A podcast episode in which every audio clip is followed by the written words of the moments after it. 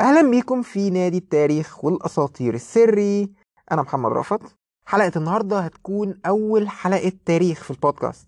يا جماعة حلقات التاريخ دي متعبة فشخ. أنا ما كنتش متخيل إن ال research بتاع الموضوع ده هيبقى طويل فشخ. يعني حلقات ال mythology مثلا أنا ممكن أعمل ال research بتاعها في في في, في ساعتين ثلاثة وأسجل الحلقة في ساعتين وخلاص. إنما حوار التاريخ ده صعب صعب. فأنا عايزكم بس تتخيلوا كده ال atmosphere اللي أنا قاعد فيه دلوقتي. هو دلوقتي أنا قدامي المكتب واللابتوب و... و... والقطة بتاعتي قاعدة جنبي ومنور كده سهاري آه، لونها أصفر خفيفة ومعايا كوباية فانتا توت عشان أنا مش alcoholic والفانتا توت أقرب حاجة لل red wine فيعني عشان تبقوا متخيلين بس الموقف. آه الحلقة نفسها بقى بتاعت النهارده هي هتكون simple شوية مش هتكون معقدة قوي لأن حلقات التاريخ أنا مش ههزر فيها زي ما بهزر في حلقات ال mythology. يعني out of respect بس هو يعني مش هيبقى فرق كبير قوي يعني مش هتاخدوا بالكم بس آه الحلقة نفسها بقى هي عبارة عن علاقة أمريكا بالشرق الأوسط. هي ممكن تبان حلقة شائكة شوية بس هي simple جدا يعني وحاجة بسيطة جدا. أنا يعني أنا كنت متخيل إن الموضوع ده هيبقى كبير بس هو طلع مش حاجة كبيرة خالص هو طلع حاجة يعني simple يعني. ضيف النادي النهارده بقى هيكون جورج دبليو بوش الراجل اللي علاقة أمريكا بالشرق الأوسط شكلت فترته الرئاسية. هو في الحقيقة كان متردد جدا إن هو يجي بيقول لي أنا آخر مرة يعني قعدت مع عرب وكده الدنيا ما كانتش كويسة فأنا وعدته إن إحنا هن behave وإن محدش هيحدف عليه حاجة. فأسيبكم مع بوش وأشوفكم في آخر الحلقة. دي حلقة رقم خمسة علاقة أمريكا بالشرق الأوسط. ازيكم يا شباب؟ أنا جورج دبليو بوش الرئيس التلاتة وأربعين للولايات المتحدة الأمريكية. لو حد بيسأل نفسه الدبليو اللي في اسمي دي بتستند لإيه يعني فهي بتستند ل Walker. ال middle name بتاعي هو Walker. أنا جورج Walker بوش. حابب بقى أتكلم معاكم النهاردة عن 9/11 معظم الناس لما بتيجي سيرة 9/11 قدامهم بيجي في دماغهم على طول برجين التجارة العالميين بس في الحقيقة 9/11 كانت أكتر من مجرد برجين التجارة. 9/11 كانت أربع هجمات مختلفة حصلوا في نفس الوقت. يوم التلات 11 سبتمبر الساعة 9 إلا ربع طيارة نوعها بوينج 767 كانت شايلة 75 ألف لتر بنزين خبطت في برج التجارة الشمالي. فور ريفرنس تانك العربية مثلا بيشيل حوالي 30 40 لتر يعني على حسب عربيتك بس مش أكتر من كده يعني. الطيارة دي كانت شايلة 75 ألف لتر. المهم الناس كانت مخضوضة ومحدش كان فاهم إيه اللي بيحصل وبعدها ب 18 دقيقة طيارة تانية من نفس النوع خبطت في البرج الجنوبي من برجين التجارة. بينما الناس كانت مشغولة في اللي بيحصل في برجين التجارة الساعة 10 إلا ربع طيارة تالتة خبطت في البنتاجون وزارة الدفاع الأمريكية. كان في طيارة رابعة كمان اتخطفت وكانت متجهة ناحية البيت الأبيض بس دي الباسنجرز اللي فيها قدروا يتغلبوا على الإرهابيين اللي خطفوا الطيارة والطيارة دي وقعت في حقل ذرة فهي محدش اتأذى منها يعني. بعد الطيارة الرابعة ما وقعت بشوية برجين التجارة الاتنين انهاروا. ما قدروش يستحملوا حرارة النار اللي كانت طالعة من انفجار الطيارة فالخرسانة ساحت والبرجين ساحوا وراها يعني البرجين بقوا تراب. أحداث 11 سبتمبر دي كلفتنا 3000 بني آدم منهم 19 إرهابي. آه 2700 تقريبا 2750 منهم ماتوا في في البرجين. عشان كده دايما الناس بتبقى فاكرة يعني البرجين أكتر حاجة والباقي متوزعين على الهجمتين التانيين. تنظيم القاعدة عشان يعمل الهجمة دي صرفوا نص مليون دولار. إحنا عشان نريكفر من الهجمات دي دفعنا تلاتة ونص تريليون دولار. عشان تعرفوا قد إيه ده رقم كبير إجمالي الناتج المحلي المصري اللي هو كل الفلوس اللي اتعملت في مصر في 2019 كان واحد ونص تريليون. إحنا صرفنا أكتر من ضعف المبلغ ده. فبيزيكلي تنظيم القاعدة خلانا ندفع 7 مليون دولار قصاد كل دولار هم دفعوه. المضحك بقى في الهجمات دي إن أسامة بن لادن بعد الهجمات دي ما حصلت بحوالي أسبوع كده طلع في تسجيل ليه أو بيان ليه قال إن هو ملوش أي علاقة بالهجمات دي إن هو شايف إن اللي عمل الهجمات دي هو شخص جميل جدا وده حاجة كويسة بس للأسف مش هو اللي عملها. أسامة ما اعترفش بإن هو اللي فجر البرجين دول غير في أكتوبر 2004 لما طلع في البيان المشهور ليه خطابي إلى شعب أمريكا بخصوص الطريقة المثلى لتجنب أحداث منهاتن أخرى. عشان الناس تبقى فاهمة يعني برجين التجارة كانوا في منهاتن. آه كمان في آخر الخطاب ده هو قال إن تفجير البرجين ما كانش في دماغه خالص بس بعد الظلم اللي شافه في فلسطين ولبنان من أمريكا وإسرائيل هو قرر إنه لازم يعمل حاجة. فده كان اعتراف صريح منه بإن هو فجر البرجين يعني. بعد الهجمات دي ما خلصت والدنيا كده اتعدلت شوية الاستخبارات الأمريكية بقى قدرت توصل لإن الإرهابيين دول كلهم من تنظيم القاعدة. فأنا رحت رايح لطالبان. طالبان دول اللي هم الحكومة اللي في أفغانستان. طالبان هم مش جماعة إرهابية زي داعش بس هم مش حزب سياسي زي الإخوان لا هم حاجة في النص هم شوية داعش على شوية إخوان بس هم كانوا السلطة الشرعية في أفغانستان يعني كانوا دول الحكومة دخلوا انتخابات وهم اللي بقوا اللي ماسكين الحكومة. أنا رحت للحكومة بتاعه طالبان وقلت لهم إحنا محتاجين أسامة بن لادن ومحتاجين كل قيادات القاعدة عشان يتحاكموا على اللي هم عملوه ده. طالبان رفضوا. قالوا لي إن لو مفيش دليل على آه اللي هم عملوه فإحنا مش هنسلمكم حد. وحتى لو في دليل فأسامة وبقية قيادات القاعدة هيتحاكموا محاكمة إسلامية في أفغانستان. محدش منهم هيتسلم لأمريكا. لأن هم كانوا بي support وا يعني طالبان كانت بت support آه القاعدة وكده. فأنا رفضت الكلام ده ما عجبنيش. قلت لهم خلاص ماشي it's war وفعلا كانت حرب. أنا بعد اللي حصل ده عملت حاجة اسمها The Global War on Terrorism أو الحرب العالمية على الإرهاب. الحرب دي شارك فيها دول كتير جدا يعني كنا إحنا وإنجلترا وأستراليا ونيوزيلندا فرنسا جت في النص كندا كانت معانا على طول كنا كتير. المهم في 2001 إحنا هجمنا على أفغانستان.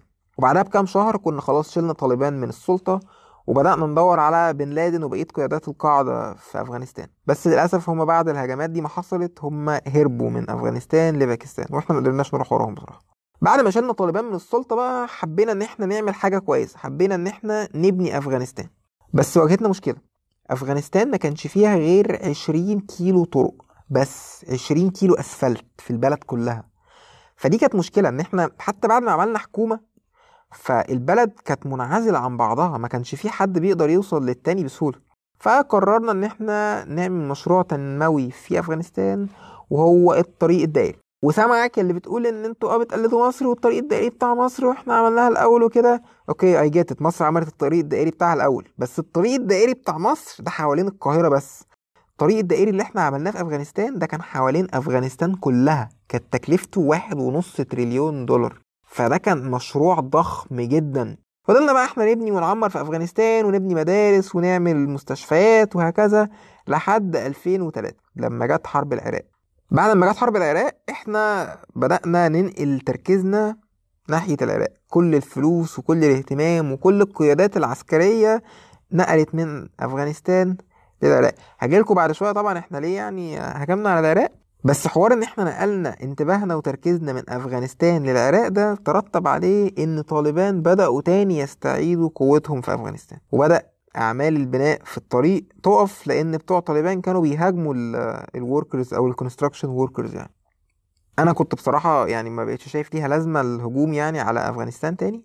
بس في 2009 أوباما ما كانش شايف كده. أوباما كان شايف إن إحنا لازم ندخل أفغانستان نكمل الطريق ولازم نفشخ الطالبان في 2009 اوباما رجع الجنود تاني في أفغانستان مع إن أنا قلت له إن هي lost case وملهاش لازمة بس في وقت ما هو رجع الجنود كانوا طالبان already بقوا أقوياء جدا بقوا رجعوا تاني لقوتهم بتاعت زمان. وكان كل ما أوباما ينزل جنود أكتر في أفغانستان كل ما كانت طالبان هجماتهم بتبقى أعنف وبقوا شرسة أكتر. لحد ما في 2011 هو قتل بن لادن في في بيته في باكستان وبعدها بسنة هو كان خلاص بدأ يفقد الأمل في أفغانستان خالص ففي 2012 راح ساحب الجنود بتوعه من أفغانستان. هقول لكم هنت كده أو يعني حاجة كده محدش بياخد باله منها يعني. دايما أي رئيس أمريكي قبل الانتخابات بيبقى كل همه إن هو يسحب الجنود من وقت الحرب. فأوباما كان بيفكر في كده. في 2012 هو حب يسحب الجنود قبل الانتخابات بتاعته عشان ياخد شعبية أكتر إن هو خلص الحرب مثلا. طبعا جه ترامب 2018 راح منزل الجنود دول تاني في أفغانستان. بس قال لك بقى إحنا المرة دي مش داخلين نبني أفغانستان إحنا داخلين نقضي على الإرهاب. ودي بقى كانت نهاية قصة أفغانستان بالنسبة لنا يعني إحنا خلاص أفغانستان إحنا لسه لحد دلوقتي في جنود في أفغانستان بس مش بالكثافة اللي كانوا فيها زمان يعني. بالنسبة للعراق بقى فصدام حسين كان مشكلة. يعني هو كان عمال يفرك حوالين نفسه من سنة 1990 من أول ما دخل الكويت. بعد ما دخل الكويت طبعا هو يعني إحنا جينا فشخناه ورجعناه العراق تاني بس هو بقى ما خدهاش كويس يعني. هو كان اتفرض عليه عقوبات واتفرض عليه تصليحات يعملها بس هو نفض للكلام ده كله وفضل يعني عارفين اللي هو عمال يصوصو عمال يعمل قلق إن أنا الجيش بتاعي جامد فشخ وهموت أي حد يجي ومش عارف إيه. بس حتى لما اتغلب في الكويت يعني حتى لما اتغلب في حرب الكويت هو هو خرج قال إن هو يعني داس على وشنا على داس على وش جيش أمريكا. يعني هو كان twisted فشخ كان كان sick هو كان سايكو كان سايكو فشخ. المهم بقى بغض النظر هو بقى جه في أول الألفينات تاني وطلع فيه كلام إن هو عنده أسلحة دمار شامل أسلحة نووية. إحنا ما كانش ينفع نسمح لصدام إن هو يبقى عنده أسلحة نووية لأن هو أول ما هيبقى عنده نووي هيضرب بيه إسرائيل وإحنا ما كانش ينفع نسمح بحاجة زي كده. فدخلنا العراق. دخلنا العراق بهدف إن إحنا نشيل صدام حسين من السلطة عشان نشيل بقى وجع الدماغ بقى اللي شغال من سنة 1990 ده مش عارفين نخلص منه. صدام كان عمال يتكلم في إن قد إيه جيشه قوي جدا وإن هو جيشه يقدر يغلب جيش أمريكا وأي حد. بس هو اللي حصل إن إحنا في 2003 دخلنا العراق في مارس شلنا صدام من السلطة في مايو فهو حرفيا إحنا خلصنا الليلة كلها في شهرين ونص ثلاث شهور بالكتير يعني. فإحنا يعني ما طولناش قوي في العراق يعني.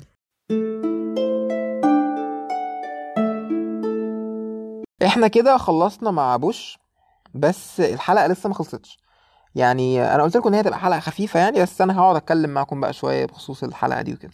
fun fact أسامة بن لادن سعودي. وعيلة بن لادن دي عيلة كبيرة فشخ في السعودية. هم عندهم شركة بناء بن لادن construction الشركة دي كبيرة جدا يا جماعة لدرجة إن هم كان في فترة أيام الملك فيصل كانوا مسؤولين عن أي أعمال بناء في السعودية. أي construction في السعودية كانوا هم اللي بيعملوه.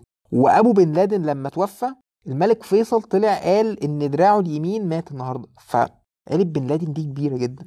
المضحك بجد بقى هو إن ال mentor بتاع بن لادن هو واحد اسمه أيمن الظواهري. أيمن الظواهري ده مصري من المعادي. فأنا بحس إن دي ال ultimate comeback للفرافير بتوع المعادي. تخيلوا كده لو واحد منهم راح باعت له قال له uncle أيمن uncle أيمن ال ال الناس في مصر بيتنمروا علينا إن إحنا فرافير وكده ما تيجي تعمل أي حاجة.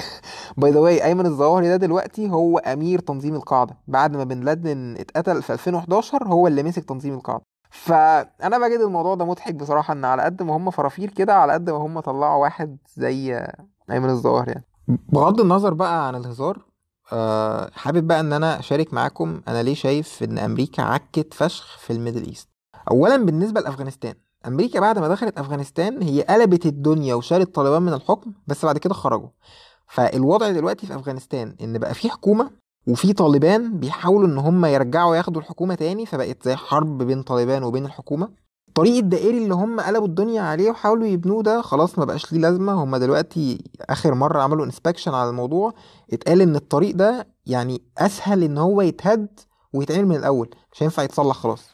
فهم كل اللي عملوه دخلوا شالوا طالبان من السلطة و... و... وعملوا قلق بقى. بدل ما كانوا طالبان هم اللي ماسكين البلد والدنيا كويسة بينهم وبين بعضهم بقت دلوقتي حرب ما بين طالبان وبين الحكومة عشان يرجعوا ياخدوا المكان تاني. تاني حاجة بقى ودي الأهم تنظيم القاعدة. أمريكا هي اللي عملت تنظيم القاعدة. سنة 1980 لما كانت أفغانستان بتحارب روسيا أمريكا بعتت كمية سلاح وفلوس لأفغانستان عشان تحارب بيها روسيا. وبعد ما أفغانستان غلبت روسيا وخرجوها من البلد السلاح والحاجة دي راحت فين؟ راح لتنظيم القاعدة. يعني هم أكيد ما كانش قصدهم يعملوه يعني بغض دي مش نظرية مؤامرة بس قصدي إن هم اللي عملوا حاجة زي كده. الضحك اللي بجد بقى حصل في العراق. يعني أنا ما كنتش أتخيل إن كمية الضحك دي تطلع من من من دولة بحجم أمريكا. أمريكا دخلت العراق عشان كان عندهم معلومات إن صدام حسين بيستورد يورانيوم من النيجر ويخصبه هو في العراق. فالسفير بتاع أمريكا في, في الوقت ده في, في العراق كان اسمه جو ويلسون. راح بنفسه النيجر عشان يتأكد من حوار إن العراق بيستوردوا اليورانيوم ده ولا لأ. لما راح هناك ما لقاش أي صحة للكلام ده. ولما قال حاجة زي كده ل... لأمريكا بقى هم فشخوه. مراته كانت CIA agent undercover في الوقت ده هم فضحوها. وإنك تفضح undercover agent ده معناه إنك تكشف هويته. زي بالظبط كده ما كنا جينا مثلا إحنا في مصر في السبعينات ورحنا رايحين قايلين إن في جاسوس مصري اسمه ديفيد شارل سمحون عايش في إسرائيل. فإحنا كده فضحنا رأفت الهجان وعرفنا إسرائيل إن في جاسوس عندهم هناك. أما بقى بالنسبة للنص التاني من القصة وهو إن صدام حسين بيخصب يورانيوم في العراق فدي كانت معلومات بتجيلهم عن طريق واحد اسمه رفيد أحمد علوان. رفيد علوان ده كان بيديهم زي blueprints أو مخطوطات للأجهزة اللي صدام بيستخدمها عشان يخصب بيها اليورانيوم. بعد الحرب ما خلصت رفيد ده طلع وقال إن كل المعلومات اللي هو كان بيديها لأمريكا دي كانت معلومات غلط وإن هو كان بيعمل كده عشان يخلي أمريكا تخش العراق وتشيل صدام من السلطة. وفعلا أمريكا لما دخلت العراق ما لقوش أي أثر ليورانيوم ولا أي أثر لأسلحة دمار شامل. فهو الحوار ده كله كان على الفاضي. دي كانت نهاية الحلقة. أتمنى تكون عجبتكم. يعني أنا عارف إن الناس ما بتحبش التاريخ قوي بس يعني أتمنى إن أنا أكون حطيت الموضوع بطريقة كويسة بحيث إن أنتوا تتقبلوه يعني وكده. بالنسبة للناس بتوع الكوميديا بقى وال- والهزار وكده فالأسبوع الجاي بقى إحنا هنرجع لحلقات ال mythology العادية. هو غالبا هيبقى كل 3 4 حلقات mythology كده في حلقة تاريخ. بس أنا بصراحة حلقات التاريخ بالنسبة لي بتبقى أمتع بكتير من ال mythology يعني. بحس كده إن يعني دي معلومات حقيقية وناس حقيقية بنعرف عنهم مش أساطير وكده. حابب بقى أطلب منكم حاجة؟ يعني إحنا نعرف بعض أهو بقالنا بتاع خمس أسابيع مثلا. فيعني أظن بقى في بينا العشم إن أنا أطلب منكم يعني كده. فاللي تعجبه الحلقة لو سمحت يا ريت يعمل share لأن ال share ده هيفرق معايا أنا في إن ناس أكتر هتسمع البودكاست وده ه motivate me أكتر في إن أنا أكمل وأعمل أكتر. آه، أنا ما بيجيليش فلوس من ورا البودكاست دي دي مجرد هواية. فيعني على الأقل التقدير المعنوي بيفرق معايا قوي وبيبوش مي فورورد لأن الحلقات دي مش بتبقى سهل في إن هي تتعمل يعني. No pressure though بس I'll appreciate it so much. ف until I see you next week stay safe. مع السلامة.